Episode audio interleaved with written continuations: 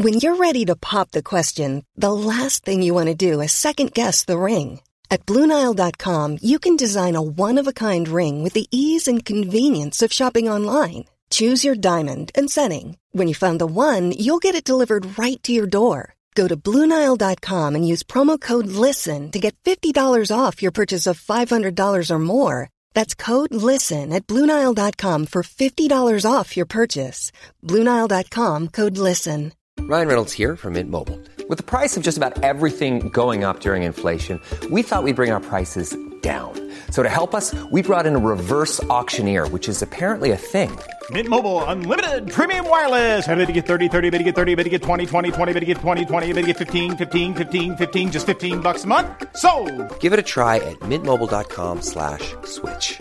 $45 upfront for three months plus taxes and fees. Promo rate for new customers for limited time. Unlimited more than 40 gigabytes per month. Slows. Full terms at mintmobile.com. So, Jason, today's show, sadly, marks the end of season two of Candidate Confessional.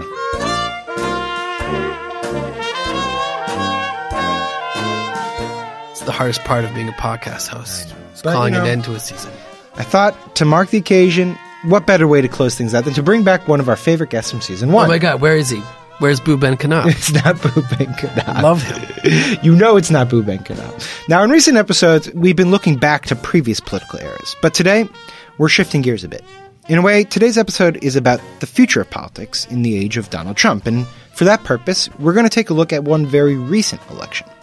Now, the 2016 presidential election left us relatively adrift in the sea of political uncertainty. There was Trump's win, there was the Clinton Sanders primary, and then there's pretty much everything that's happened since January 20th.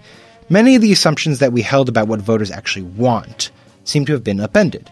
And in the search for answers, we inevitably reduce every subsequent election into a simplistic frame. The Georgia special election was viewed by many as a referendum on President Trump. Political experts have suggested the race could be a referendum on the Trump presidency. And they considered it a referendum for President Trump. Referendum on President Referendum on President Trump. Of course, not every contest can be made about Trump. No.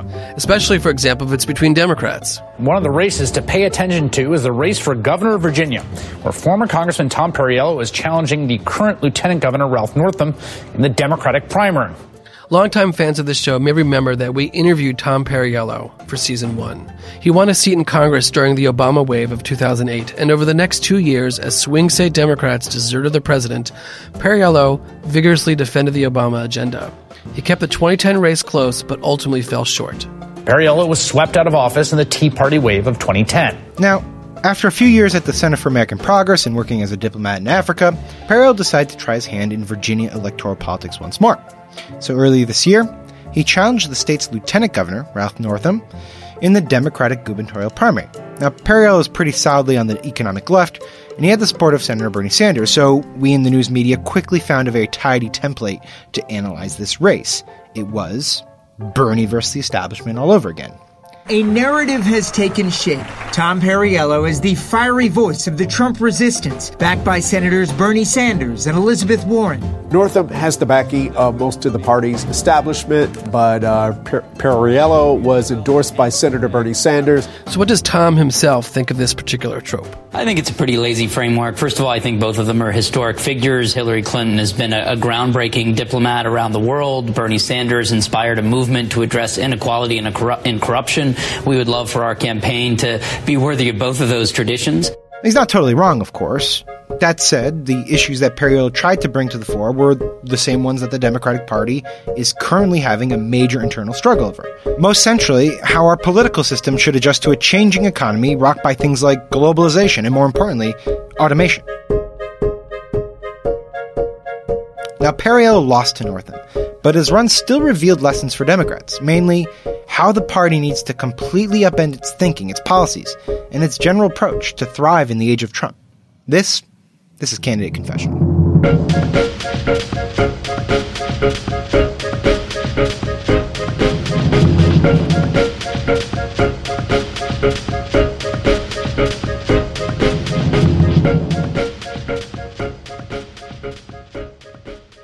Tom Perriello. Thank you for joining us.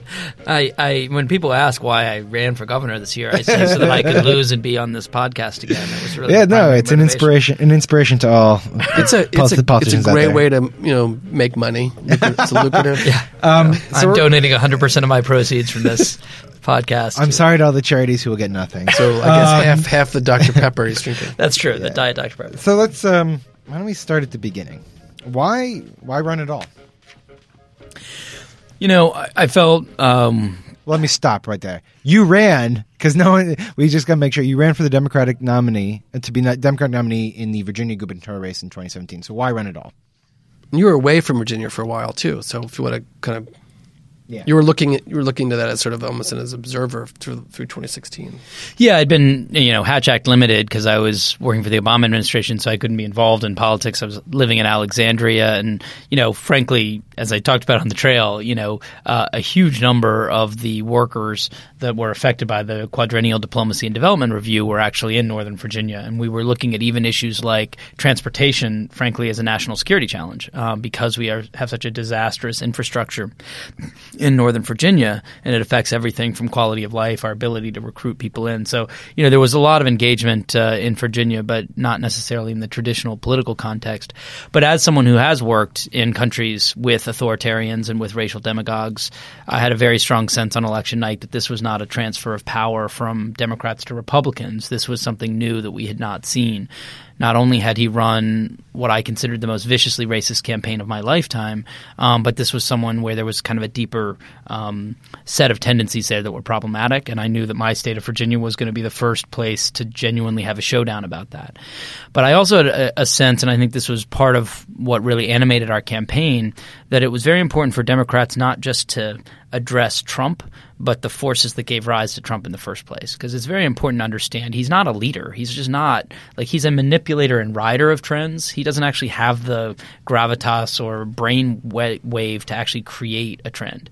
And as I've talked about before here and elsewhere, five or six years ago, I became uh, convinced that the probabilities of a world war have increased dramatically uh, in the last 10 years.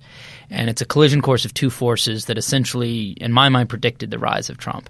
One has been uh, the disappearance of work and resulting skyrocketing of both debt and radical inequality uh, across the world. And the second has been the resurgence of structural and overt racism as a political strategy. It's never gone away. So we had this, you know, we're starting to have this debate after the election. Election was this, was Trump's election about economic anxiety or about racism? And my answer is yes. These two things have always gone hand in hand and reinforced each other. And Trump understood that and was able to play on that trend. So if we don't admit the structural and overt racism part, we're not doing our job as progressives. But if we then get reductionist and say, therefore, all of these voters out there are just about racism and there is no economic problem, we are losing touch not just with Trump voters, but actually with the vast majority of our own coalition that is struggling economically.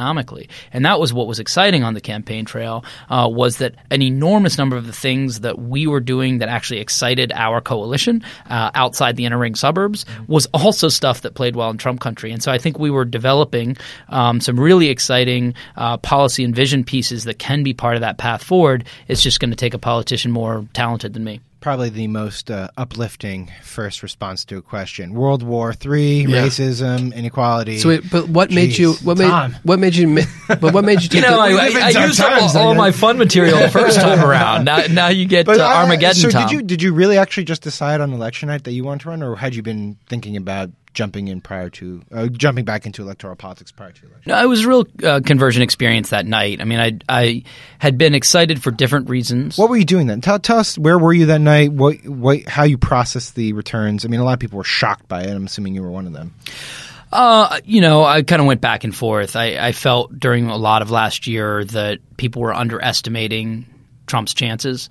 Um, at the same time, there was still that part of me that just didn't want to believe that it was possible. Um, so in that, you know, Saturday Night Live skit with Chris Rock, I'd say I was half with, you know, the people on the couch and half with the people standing up. Um, I think that the, uh, you know, right now, what had been very hopeful in the last few years, which also had made me think about politics again, was that I I've always believed that movements change the world and politicians show up to take the credit for it. Sure. And during most of my lifetime, we haven't had very strong progressive movements, with a few exceptions. Obviously, the LGBT movement and a few others. But in recent years, you've really seen an emergence or kind of a, a growing up evolution of multiple movements. Obviously, the immigration, uh, dignity and rights movement, the inequality movement, the Black Lives Matter movement, and others. And I felt like it was creating space um, for a different generation of politicians to come in and work with that. Because I used to believe politicians don't matter. Now I believe it's a partnership. It's the job of movements to change our sense of what's possible. It's the job of politicians to work within the sense of what's possible. But the difference between getting, you know, an LBJ who's willing to push that envelope and frankly JFK who gets too much credit, who Yeah. tended to take a more narrow view, is the difference between great leaps forward or great moments of progress and social change. And this appeared to me to be one of those initially I was feeling on the optimistic side. now it's not back in the other direction. But that's also part of movement history, which is actually the Nixons of the world have been, and I think Trump knew this, the more dystopian play on racism have tended to respond to actual racial progress. And that wasn't just Obama's election that people get focused on. I think it was as much to do with the movement for black lives and the willingness to actually start talking about genuinely valuing lives, looking at the DOJ, poking into some of these issues. So you recognize Trump's opening pretty early on. It seems like. I mean, you didn't think he would win, but you saw that there was a Yeah, there was no. an opening there. And I thought it would actually happen uh, in Europe before it happened in the U.S. So when I play out the World War scenarios, there are like seven different scenarios. But the the rise of sort of white nationalism Yeah. had a few different places it could play out. Unfortunately, we won that race. Congrats. He is like a risk board at home. Yeah, I was going to say we gave him this. All right, Uh, good. but what about Trump's connection to rural voters that you think you could challenge in a in a sort of practical way? So, you right, know, I mean, right now you're thinking I'm thinking of you as running for like the head of Brookings. So now you're in. Now you're in. this is now you're in exactly the myth I want to explode. So, first thing that's worth noting is uh, we won rural parts of Virginia Yeah. by 60 or 70 Yeah. points. Yeah. Um, and the number of days that I spent having conversations in rural Virginia where people brought up to me what I'm about to talk about issues like monopoly and issues like automation. And then I would end the day inside the Beltway with people saying, Oh, you can't talk like that to those people. You sound like a think tank. Well, you know what? People are pretty damn smart. And they know that automation's a problem because it's already killed more coal jobs than natural gas has. Um, this is something that is already a lived reality, uh, both for a lot of communities of color and, and urban areas and rural white voters. And so, you know, the theory was, and we, we, we went out and tested this and it worked. You know, I would say often, look, I agree that Trump gets half right. We've lost 5.7 million manufacturing jobs in the last 10 years. Can anyone in this room tell me where 85% of them went? And when I'm in Trump country, every hand goes up and they say computers and technology. Um, when I do the same question up here, I'm actually more likely to get other answers. China, Mexico, yeah. NAFTA. Um, and so the idea of going in to communities and um, validating the parts of their lived experience that we want to validate, uh, and then speaking to that is is a game changer. We talked a lot about monopoly in this race um, because basically, if you look at the Clinton recovery in the '90s, you know, uh, 73% of new businesses were created in small and medium sized towns. If you look at this recent recovery, um, 80% uh, plus was in the big cities. Yeah. Uh, 0% in small towns and counties. So this is not some myth that Trump voters are too dumb to realize what's going on economically. They're actually 10 steps ahead of where we are. Uh, now, that doesn't mean that racism wasn't also an issue, though I actually think Trump used racism more effectively with the white suburbs than he did with white rural communities. So when you go out, you know, I think part of my background, as you know, uh, is that I've spent more time as a peace negotiator than as a politician. And one of the things you do as a peace negotiator, of course, is you go out and listen a lot and you try to find common ground between people who've literally been killing each other. Um, and uh, you don't have to reach full agreement, but you try to build off that common ground. Um, and I can't tell you how many days I would start in a blue part of the state and particularly say in the African American community and have people say, hey, whatever happened to the trade schools and the apprenticeship programs and community college pathways into trades in the working class? And then I'd be out in one of the reddest parts of the state and they would say, you know, whatever happened to the trade schools and the apprenticeship programs? And then they'd say, you know, we really need to take mental health more seriously. And we need to start treating addiction as a, a health crisis and not a criminal crisis. And then you'd be back in the blue part and you'd hear the same thing. And none of those, frankly, are issues that are going to come up at the top of the list at a Democratic fundraiser. So event. Why, wait, why is that? Why wouldn't it come up as a top issue? if I bring it up, there's a lot of support for it, but it's not the first. It's not in the forebrain of the lived experience of people that can write a thousand dollar check. It sounds like, in in some ways, you saw your bid for governor not just as a chance to be governor, uh, uh, but a chance to sort of revamp how Democrats operate electorally. Um, I'm not saying that you had like this huge mission, but maybe you thought, but maybe you did. Maybe did you when you jumped into the race? Did you think, okay, this is an opportunity not just to win, uh, but a, an opportunity to give a template for Democrats about how to talk to Trump voters? I would frame it differently, but Sure. it gets partly to the same place. My goal was to actually govern. Um, Okay, fair like enough. I wasn't that interested in having the title of governor. I was interested in what I could accomplish as governor, and so we were trying to run the race in a way that would actually maximize my ability to get things done when I was in Richmond, um, and that in part is going to require changing the political map across the state, partly because of the gerrymandering.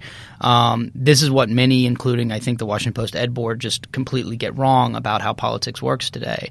Um, I think what we were doing is actually building a significant political base in parts of the state that would then make it easier for me to work with those legislators, not because I'd gone and hugged it out with them.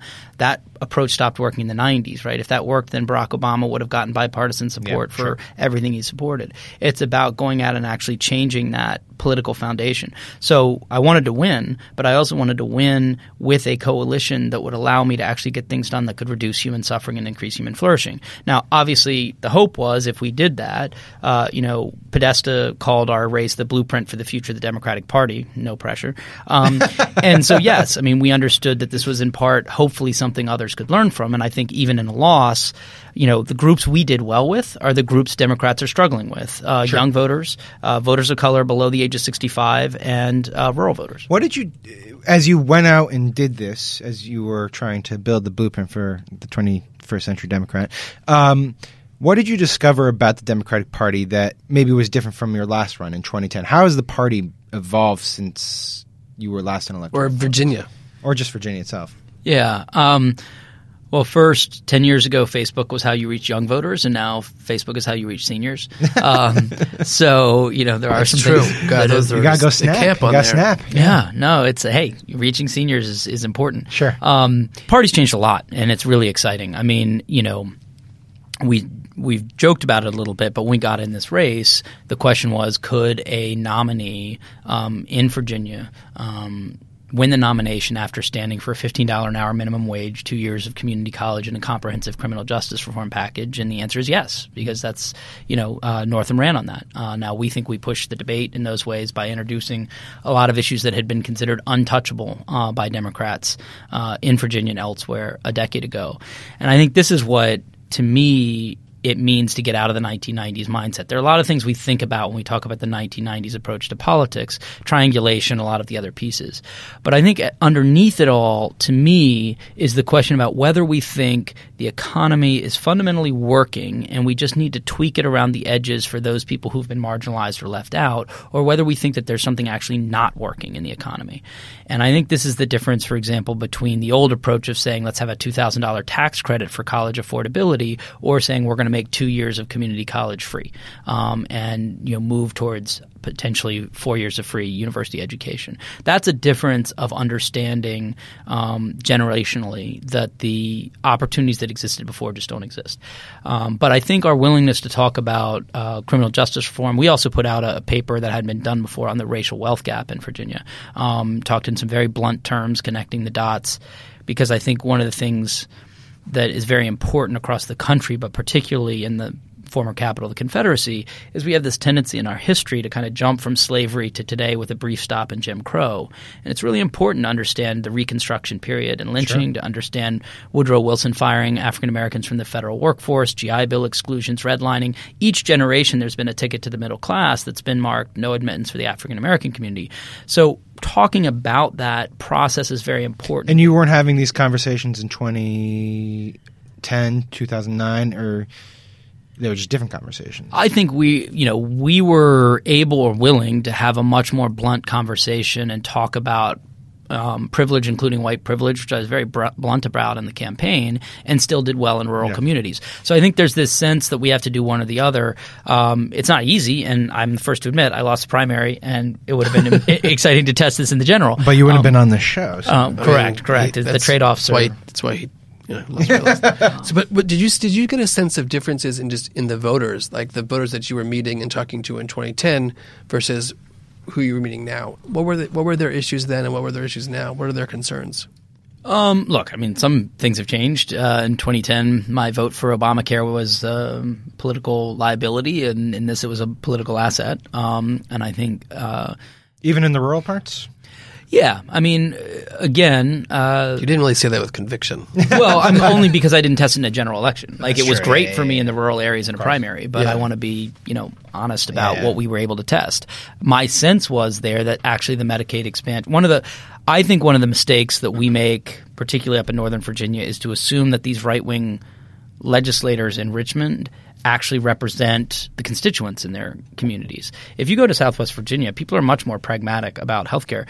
You have people um, who can literally look across the border into Kentucky yep. and see cousins who have the Medicaid expansion, and they're saying, "Why the hell don't we have that here?" We had an entire hospital shut down that almost certainly would have stayed open if the Medicaid expansion was there. That's a huge amount of jobs. That's education. So I think the Medicaid, the way you get the Medicaid expansion through, and we talked about this, and this comes back to the peace negotiating background is you don't win that fight in Richmond. You win it in Wise County. You win it in you know uh, Lee County, and you go out and make the case about these things. Um, and that's what we're going to keep doing. So I do think that that the argument uh, there is strong. Um, I think the uh, even and we talked about this. I mean attitudes toward criminal justice reform have changed a lot. Uh, and I was, again, tried to be very blunt about this on the campaign. Is it a shame that that's only happening now that it's hitting whiter, more conservative communities that we're changing the conversation? Yes. But are we going to miss that uh, convergence to actually not get an opportunity to reduce human suffering? No.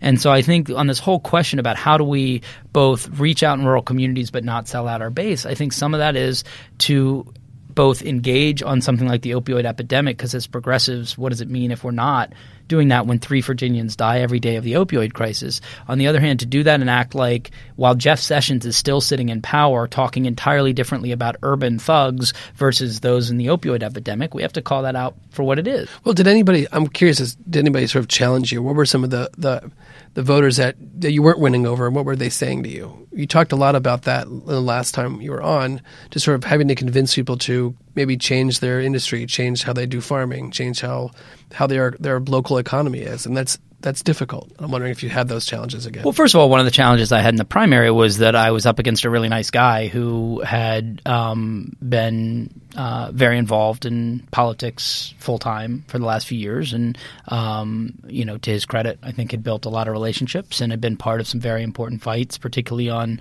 uh, reproductive rights and a few other things. So, in terms of the primary, I think you know um, that's a good problem to have when you have two good Democrats that are fighting it out. Um, it would be easier for Alpha Dick, basically. Yeah, I okay. think uh, I think that's uh, from, from, a purely tactical standpoint. Yeah, um, and so I think that uh, um, in terms of though trying to expand the party in these ways, you know, we have a couple of challenges. One is you know the first order challenge in a state election is getting the people that already support us to care enough to show up, mm-hmm. and our theory on that is my theory on that has been that voters are actually a lot smarter and more sophisticated than we think. Um, this is excuse me, not just them being too dumb to know the election's going on. It's they have a pretty good radar on whether it's worth their time. And the example that came up over and over and over again uh, would be some version I'd meet every week of a woman who's working minimum wage. Nearly two thirds of minimum wage workers in Virginia are women, not coincidentally. We systematically undervalue the work women do, particularly women of color. In Virginia, we have the federal minimum wage. So that woman working full time makes $14,000 a year. Um, to go back to your question about what's interesting at Democratic fundraisers, I always talk about it as fourteen thousand dollars a year, not seven twenty five. And the level of shock in those rooms when people do the equation and realize that that mean, that that's how much people are living on in Northern Virginia um, is shocking. And what's the most typical thing that uh, one of those women on minimum wage does after their job is done? They get on a bus to a second minimum wage job. Yeah. So every week I would meet women who are working eighty plus hours a week for less than thirty thousand dollars a year Um, and I remember this one woman, but there were many uh, again similar. And I said, you know, what do you want from your next Virginia governor? And she said, I'd really like to see my kids awake once a week. Um, if I made a little bit more per hour, uh, I could get home in time to see them. Now, she's not going to vote for um, Ed Gillespie. The question is whether she's going to vote. Um, and I think that she is making a pretty sophisticated analysis that on an 85 hour week, where she commutes another 12 hours a week to be able to get to a community she can afford to live in uh, with schools that she wants to have her kids in, um, is she going to take 45 minutes to vote? And this, I think, is where Democrats need to understand when we stand for a living wage and don't just check a box on it, when we're speaking about it passionately with the idea we're going to fight about it, um, we do the same on breaking the school to prison pipeline and other things. Um, people do respond to policy, um, not policy in terms of a policy paper, but whether they hear someone talking about an issue with a level of passion. Um, and again, there are politicians far better at this than, than I, which is probably why I'm on your show twice.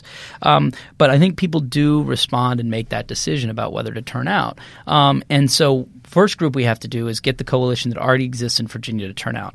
Second group, you actually had 7% of voters last year go third party. Most of them were McMullen Johnson voters, not Stein voters in Virginia.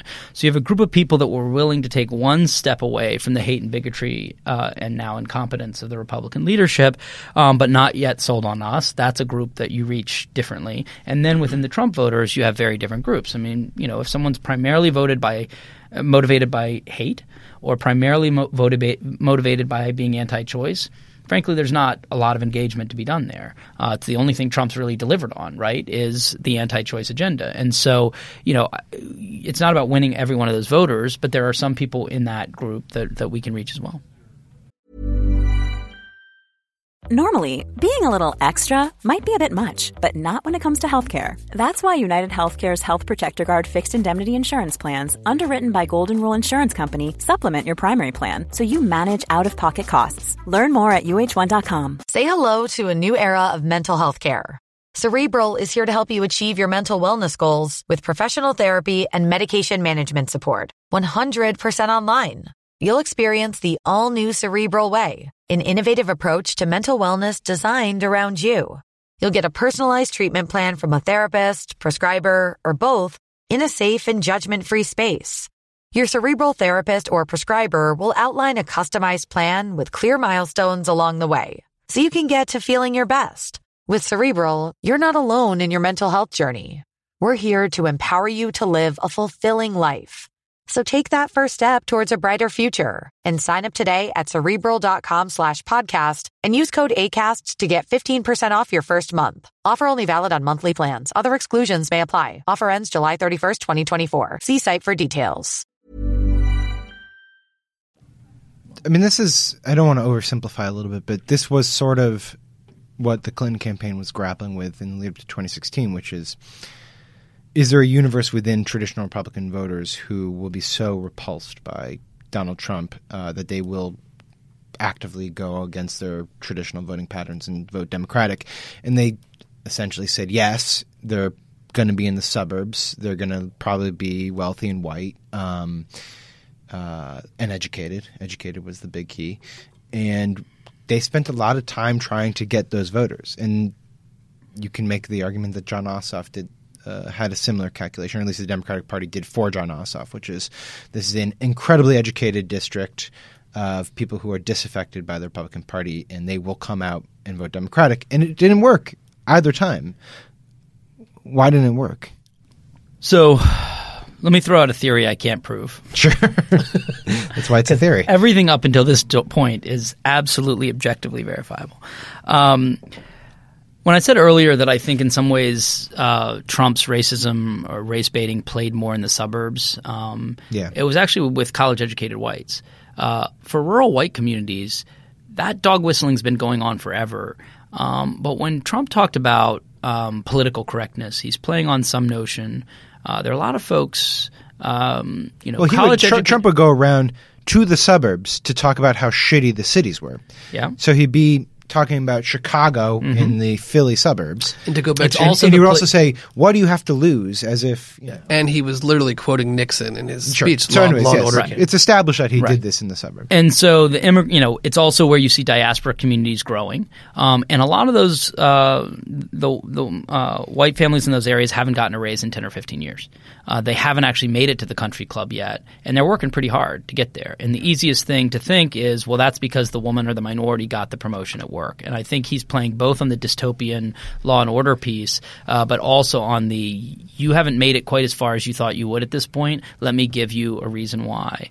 Um, so I think that the physical, rep- the, the idea of repulsion to Trump uh, will probably be a little bit uh, more effective on some level for Democrats, given that Hillary Clinton, for lots of unfair reasons, was not trusted by a lot of people. Also, I think with Trump, there was a little bit in, um, before he was actually president of, hey, maybe he's just crazy enough to work. And I think those people have, you know, have come around uh, to saying maybe not. The problem, though, and I think this is a challenge we'll see in Virginia and elsewhere, is I don't think that um, uh, people are blaming Republicans. The idea of running against every Republican as a proxy for Trump, I think, is going to be less effective than a lot of Democrat consultants think. You better tell Ralph. When I talked to Ralph Northam, the governor, uh, the gubernatorial candidate, future governor, future governor, according to you, um, I mean, his a lot of his shtick was that Ed Gillespie will not stand in the way of the Trump agenda; that Ed Gillespie will facilitate it. Um, and I mean, I think it's fair to say that the ad Ralph ran, calling Trump a narcissistic maniac, broke through perhaps more than anything else from a national perspective in your race. So while Ralph does have his own agenda, and while he was pushed in a progressive way by you, I don't think it's a stretch to say that he is being defined to a certain degree as anti-Trump.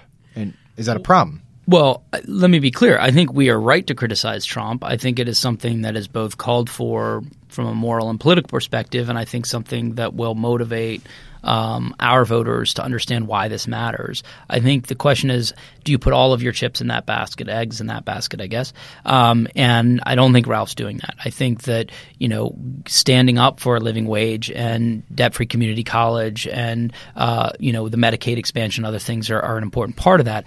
I think there's also a difference in Gillespie's case between trying to suggest Ed Gillespie is the same as Donald Trump versus trying to say that Ed Gillespie is so corrupt and morally weak that he has not been willing to stand up to Donald Trump a single time. And even that difference, I think, is meaningful because people look at Ed Gillespie and they don't see Donald Trump. Well, do you think there's like a trap? It seems like there, you're saying there's a broader trap for Democrats in general in the age of Trump, which is he's such a lovely target that you can get lost. Well, I think that the American people don't actually necessarily see Trump as a Republican because he ran bashing so many of the Republican leaders and does so on a regular basis, and he takes positions uh, that aren't necessarily within Republican orthodoxy.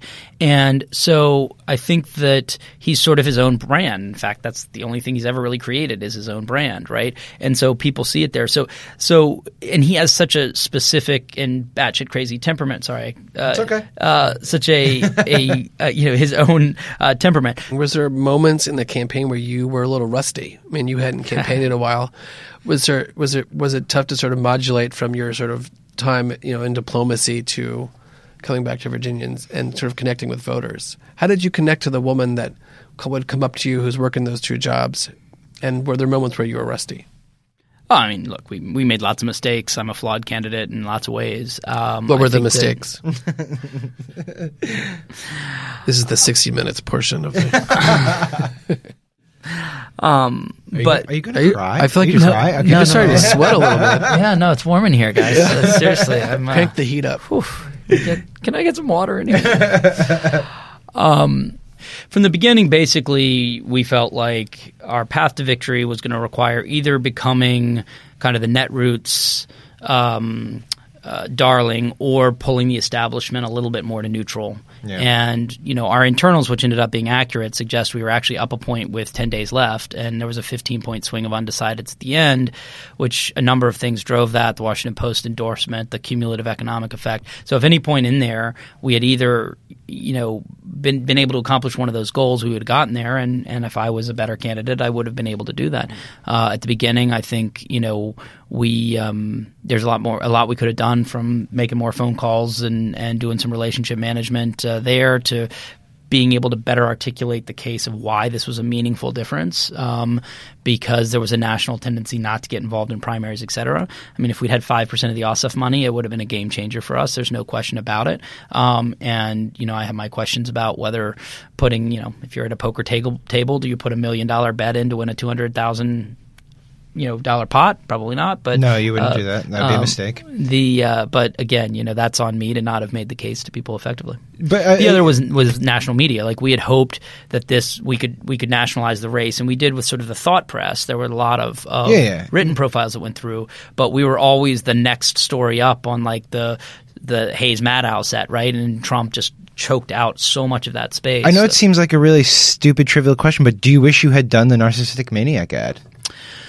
um, I mean, look. First of all, I wish I had the money to run four ads. People were able, at the end of the day, to see four or five of Northam's ads and basically one and a half of ours. Yeah, but um, that's not the. My question is more geared towards: Do you wish you had been the guy who was like, you know what, I'm going to go there with Trump? Or would you have gone further, like fuck this guy? I mean, you know, but the truth is, you just sat here. The first thing you said to us when you sat here was you recognized the moment Trump was elected, the authoritarian dictator impulse Yeah. from your time overseas. I mean, that was that's brutal stuff. you- let's not let's not hold on a second. Let's not like joke around. That's brutal stuff. And we said you- all that in the launch video. Okay. Like I I was not in any way. The only issue is uh, so yeah. I mean, to be honest, that most of the state Democratic Party had not actually even spoken about Trump between election day and us getting in the race, and we were criticized initially for coming out and saying Really? we're going to be a firewall against the hate and bigotry of the Trump administration in our launch video January fifth. And the initial buzz was Perriello doesn't understand Virginia. This is not a local issue, et cetera. And like a lot of things in the race, that then ended up getting picked up uh, by others and perhaps escalated by others. Um, so we were very, you know, blunt about that. The narcissistic maniac uh, line was a good line, and they put had a lot of money to put behind yeah. it. Um, what was frustrating was that you know groups that. Anyway, if you go to the Washington Post editorial board, they were still trying to buy into this frame they had introduced from early on that I was running a purely anti-Trump campaign and Ralph was running a Virginia-based campaign. When if you look at our ads, And you had pushed Ralph on all these issues too, which is I mean, we put out 15 policy papers that the Post wasn't covering, um, and then says, "Why aren't you doing more Virginia policy?" So, you know, the the uh, it's frustrating when those who should be the ones kind of elevating the public debate are are um, kind of playing into the worst of our lowbrow politics. But in terms of the tactics of it, there's no question that the anti-Trump mood was there. We were getting hit for again uh, from the media for running a purely anti-Trump campaign, despite the fact that we were putting out policy paper after policy, and not just putting them out. We were like going out in the community and doing hour-long. was you it? know, I see. I thought the about it. frustration you would have actually was would be slightly different, which is that there was this prism that people were viewing the race through, which was, oh, this is like Sanders versus Hillary, and Ralph's Hillary, and you're Sanders, and it was very simplistic. And I thought that might have been a frustration for you. Uh, yes, there were there, there, there were um, uh, there were two or three frames that people understood, and I think journalists. Uh, no offense, are um, pretty pretty lazy and default to clickbait, and you know replay of sixteen is something people Zach, understand. Cut the show. Oh. We're, we're done. We're done. um, you know, I mean, and and some of the more thought journalists got it. I mean, it's if you're endorsed by the chair of Hillary Clinton's campaign, by 30 of Obama's top advisors, and by Bernie Sanders and Elizabeth Warren, you can either cover that as, oh, this is about Bernie versus Hillary, or you can say, hey, wait a second, what is this next generation of politics uh, that combines all of these elements? So you saw your race as more generational then. Uh, yeah, but again, you know, um, it, I got to go convince the voters of that, and um, voters went the other way, and that's why I'm excited. But, but didn't none of that really matter? It was didn't it come down to the fact that you jumped in the race kind of late, and that Northam had already sewn up the main Democratic people in the in the state. All three, all the major politicians endorsed him, including Tim Kaine. Yeah, there were lots of factors, uh, and and so that's why it was considered a long shot bid when we got in. I think the fact that we seemed to keep it so close for so long. Um, is it? I'd like to think of as a testament to the kind of race we won and uh, run and um, and the rest. Um, but yeah, I mean, you can look at it a lot of ways. I mean, you know, it wasn't just getting in in January; it was getting in in January from a dead start, right? Um, if I was the sitting congressman at that point and had been doing events all around the state that's a very different uh, reality to get into. Um, but I really believed in what we were doing. I believed we could change the politics of the state um, and that we would have put the House of Delegates strongly in play um, because of the places we were connecting with voters that don't normally look at Democrats or show up in state elections. Um, so, you know, we went for it. Why, did, why, don't, why didn't you think you did better in Northern Virginia and Richmond? Those were the places where you didn't do as well. Yeah, it was interesting. We actually ended up uh, basically drawing even in the exurbs where we thought we would not do as well and uh, getting crushed in the inner ring um, uh, suburbs. Um, and you live in Alexandria, so basically your, your neighbors voted against you. Yeah, no, I think you look at them differently. Those who know you best. Yeah, do you look at do you look at them differently? Um, like, you thinking of moving? no, though certainly the highest, actually the highest turnout um, uh, precinct in the state was Charlottesville, where I'm from originally. There you so, go. you know, uh, maybe it's to know me and then have absence from me. Yeah, as a that's it. combination. The distance makes the heart. Um, that, that works well. Um, you know, different theories on that. I mean, I think uh, certainly in the inner ring is. Um, I mean, you can map a theory on it that says we did well in direct proportion to how well people are doing economically, um, and the Democrats would do well to understand that the exurbs are actually have a lot of families that are cash poor and struggling. Uh, so the issue, the more uh, the bolder economic agenda we are putting out there, but the problem with that is what you brought up earlier. Like we don't want to over determine too much from our race positive or negative because you had these various things. You had the unity of the establishment uh, against us. Um, uh, you had the late entry into the race, and you had a four million dollar effectively cash advantage. Well, let's move, let's extrapolate from there. Um, what is the what, extrapolate? What's what's the? Uh, I hope I used the right word. What what is the? Um, what, what lessons can be learned from other Democrats from your run?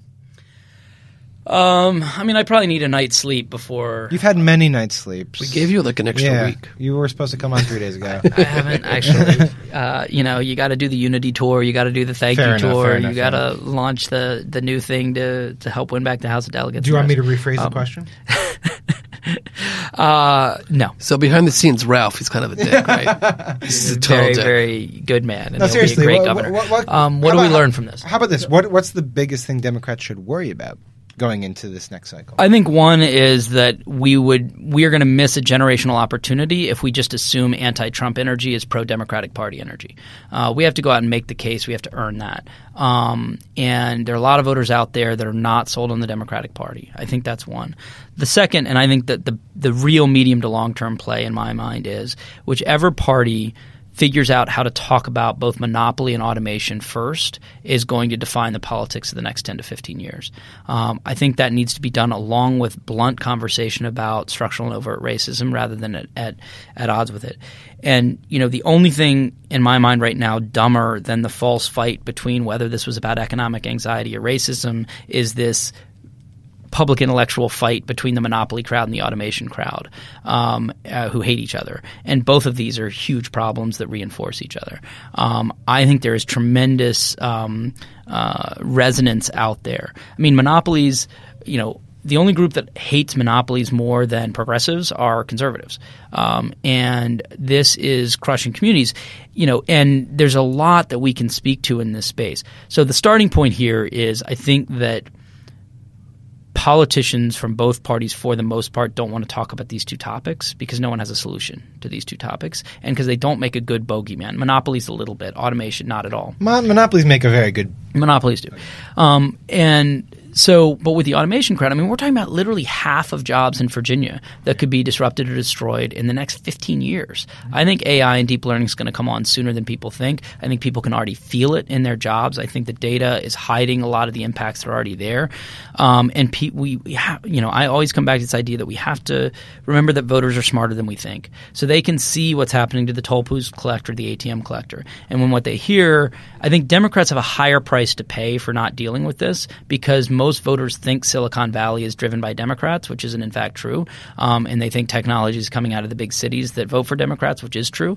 And so I think their default assumption is going to be that this is, you know, driven there. And that's partly because Republicans are more comfortable being intellectually dishonest, so they can keep blaming, you know, outsourcing or whatever else. So you're, let's say, I mean, I don't know, you, you might run again, but let's say you instead are, you know, tasked by John Podesta to help actually deliver that blueprint for the 21st century Democrat.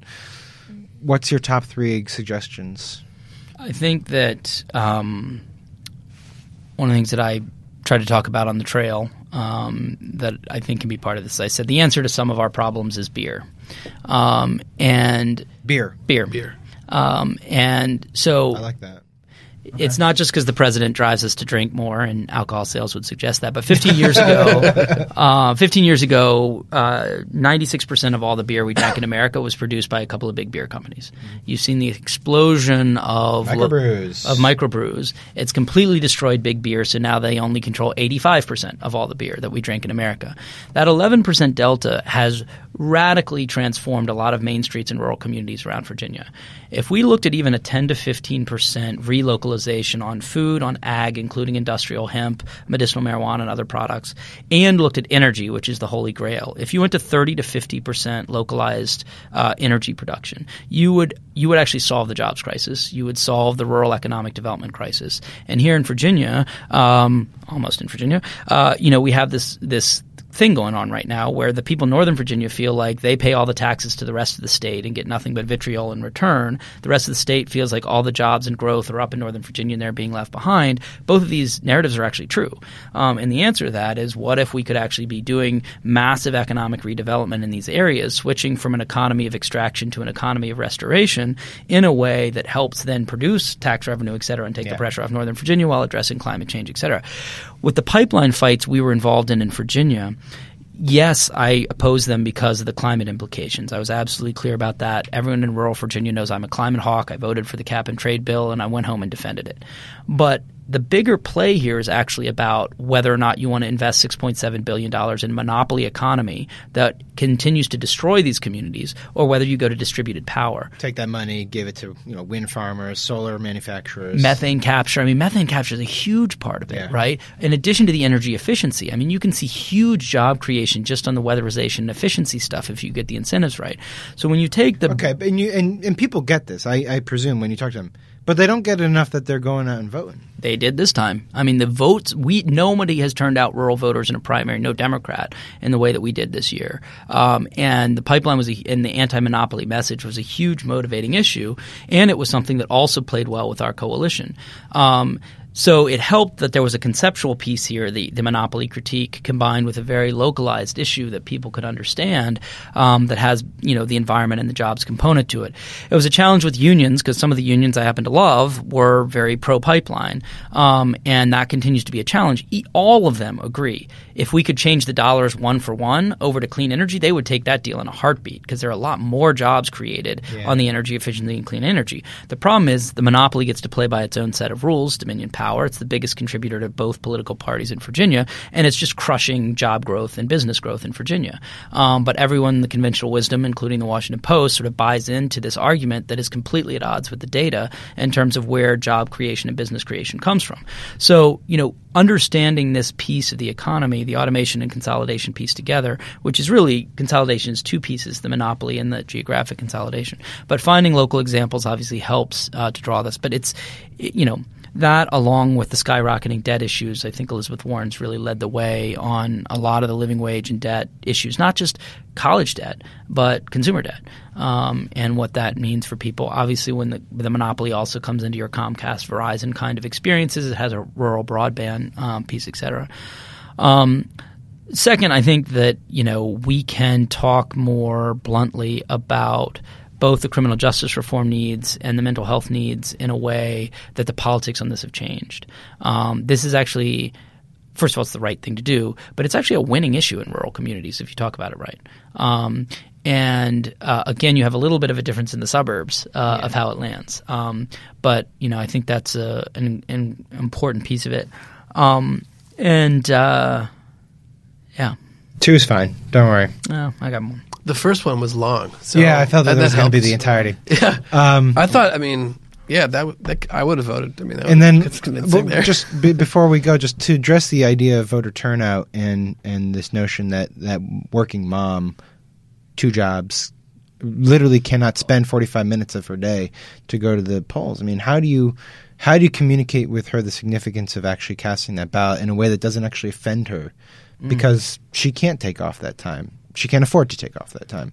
Let me uh, answer that in part by making it my third point. Sure. Um, I can't remember the third one. Uh, and that was talking about a, a real democracy, uh, rejuvenating democracy agenda.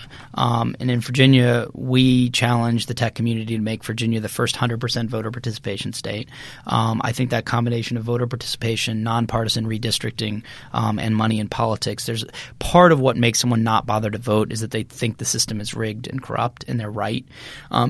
So I'm even less likely to take those 45 minutes if I think that ultimately, you know, the districts have been drawn by a corporate lobbying firm in D.C., which they were, um, and you know there are all these efforts to limit, you know, voting, et cetera. We should be making it easier. I think we should go aggressive on that, get out of the voter suppression mode and into the 100% voting uh, as the goal mode. Which we've seen a lot of groups are now doing automatic registration as like their primary focus. But Democrats, one of the mistakes we make is we focus on the policy, not the aspiration. All those are good things to do, automatic voting, et cetera. But when we talk about that, people's eyes glaze over. When you talk about the idea that we're going to reach 100% voter participation, people that engages people, I think, in a different way. Let the policy wonks figure out how to get there, and it's important to have those policy ideas. But ultimately, what we need to be doing is setting the standard of what we're trying to get to, um, which I think, and then forcing the Republicans, quite frankly, to be against it. Why are you against 100% voter participation? Um, so in those areas, in terms of, you know, uh, I, we do this thing on the on the campaign called 24 Hours of Tom, where I campaigned for 24 hours straight. So we did this seven. We actually did 7 a.m. to 8 a.m. So it was 25 hours of Tom this time, uh, and you know, we stopped at this uh, truck stop and I was talking to this woman who ended up being a Trump voter. Uh, and she's a single mom of three kids, and she makes less than ten dollars an hour. And you know her politics were in the other direction. And I said, you know, what would fifteen dollars an hour mean to you? That would be twenty eight thousand dollars a year. And she said it would mean everything to me. It would mean my children's future. It would be a game changer. Um, and she said, you know, that's the kind of thing, like, she just didn't even know that was a possibility. Um, but if she thought that a party was actually going to be fighting for that, um, she doesn't think the Democrats care about anyone other than rich people. I mean, you've seen the polling. Most Americans think Democrats only care about rich people. Um, and so when we, when we break through that in a meaningful way that, that connects to a kitchen table and she has the sense we're really going to fight for it, she then went on to say in the same conversation um, that. Uh, um, she said, and it would really help to have the second income, but my fiance is in prison. Um, and I said, what's he in prison for? And she said, he's in prison for being addicted to drugs. Um, and you know, when we talked about the idea of treating addiction as a public health crisis, not only is there, you know, sort of the moral element of rehumanizing our relationship with people, it also means that family stays together and they're a two income home and they're paying taxes instead of us paying $30,000 a year to incarcerate him. And I find conservative communities are very ready to hear the idea that instead of uh, instead of spending three hundred thousand dollars a decade to incarcerate someone, you know, and I only want to spend ten thousand dollars getting them a free community college education, who's the liberal and who's the conservative? To me, there's something pretty liberal about spending three hundred thousand of someone's taxpayer money to put someone in prison instead of ten thousand dollars to invest in their in their education. So, you know, that's the kind of voter who just thinks of themselves as a Republican, thinks of the Democrats as the party of the elite, um, and sitting down and talking to the uh, about standing for those bolder things uh, rather than this idea idea of trying to sound more like Republicans by going out and actually being a party of a bold economic agenda, I think we can get through to folks. But it's going to take multiple iterations and it's going to take politicians that are better than me at this. So, what's your future? Are you going to run again? Oh, I hope not. Um, it's uh, you know it's the fight that matters, and I think you know we have helped push the party to be much bolder. I think uh, Ralph has uh, is an even stronger candidate than he was before. And I think the first goal right now is to make sure we win big in Virginia uh, and win big, frankly, on the issues that are now being mainstreamed in the party and show that those are good things to run on in a swing state, not just for the three statewide, but also for the House of Delegates that's in play. I'm going to be very involved in that as well. Um, and I think it'll be an interesting chance to look at different people from different regions and areas and how they can run in this era of Trump. So that's a big part of it. And that'll be you know something like uh, half of my life, and then half is this prevent a world war project, which is looking at both the racial reconciliation piece and the automation monopoly piece. Um, and I think that's uh, you know what that looks like. Is, Please prevent uh, the world war. I said one follow up question. Sure.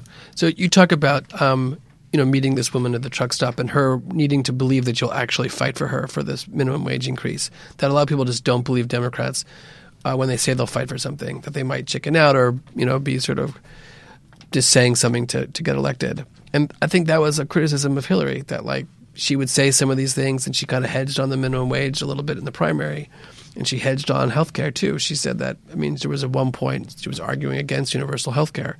So how do you combat that, and how do you get Democrats to grow a spine? Well, I would see it say it a little differently. I would say if you take Hillary's Senate run, when she was actually able to get out and meet people and they saw her as a human being, she was very effective at that. When it was filtered through the media, uh, which I think was never particularly fair to her, I think it came across a different way. And I do think this issue, one of the things we took away from the campaign is unfiltered access to candidates is probably increasingly going to be the norm. Um, I think that was why we were able to break through, even though we weren't able to get across the finish line. Um, and that's in part because people, frankly, are pretty cynical about the um, uh, about the uh, the media. I mean, I don't know if the story is true, but apparently the, the journalist who was with us on 24 Hours of Tom took this story to the editors, and they were so skeptical because they thought it was staged um, that he only included uh, the the wage piece and not the the drug piece. And that's the thing. It's like you know, so much of our experience was having one conversation outside the Beltway that was the lived experience, and then people here being like, "Oh, that can't possibly be uh, true, right?" But yes, I think you know people are looking for uh, boldness. I go back to this idea. I don't think people feel right now that the system is effectively working for everyone. We just need to tweak it around the edges. I think the people are 10 steps ahead of the policymakers on understanding something has shifted tectonically. Um, and, you know, if the Democratic Party is just against Trump, uh, which is an important piece of it, um, I think we won't speak to that. If instead we're getting at these root causes of what is creating that level of ec- economic anxiety and what, how do we address the, you know, the racial reconciliation piece, uh, to me, um, those are going to be uh, important elements. Thanks, Tom. Thank you.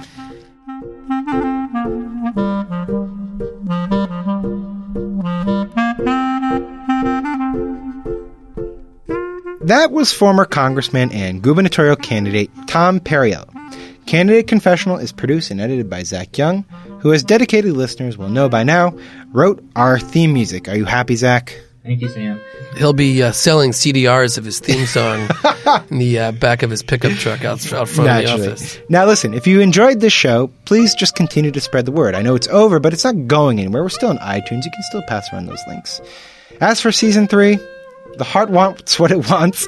And Jason, God damn it, we should do a season three. Sam, I want you to promise our listeners right here and now that we'll have a season three. I can't make that promise, but hopeful. Stay tuned.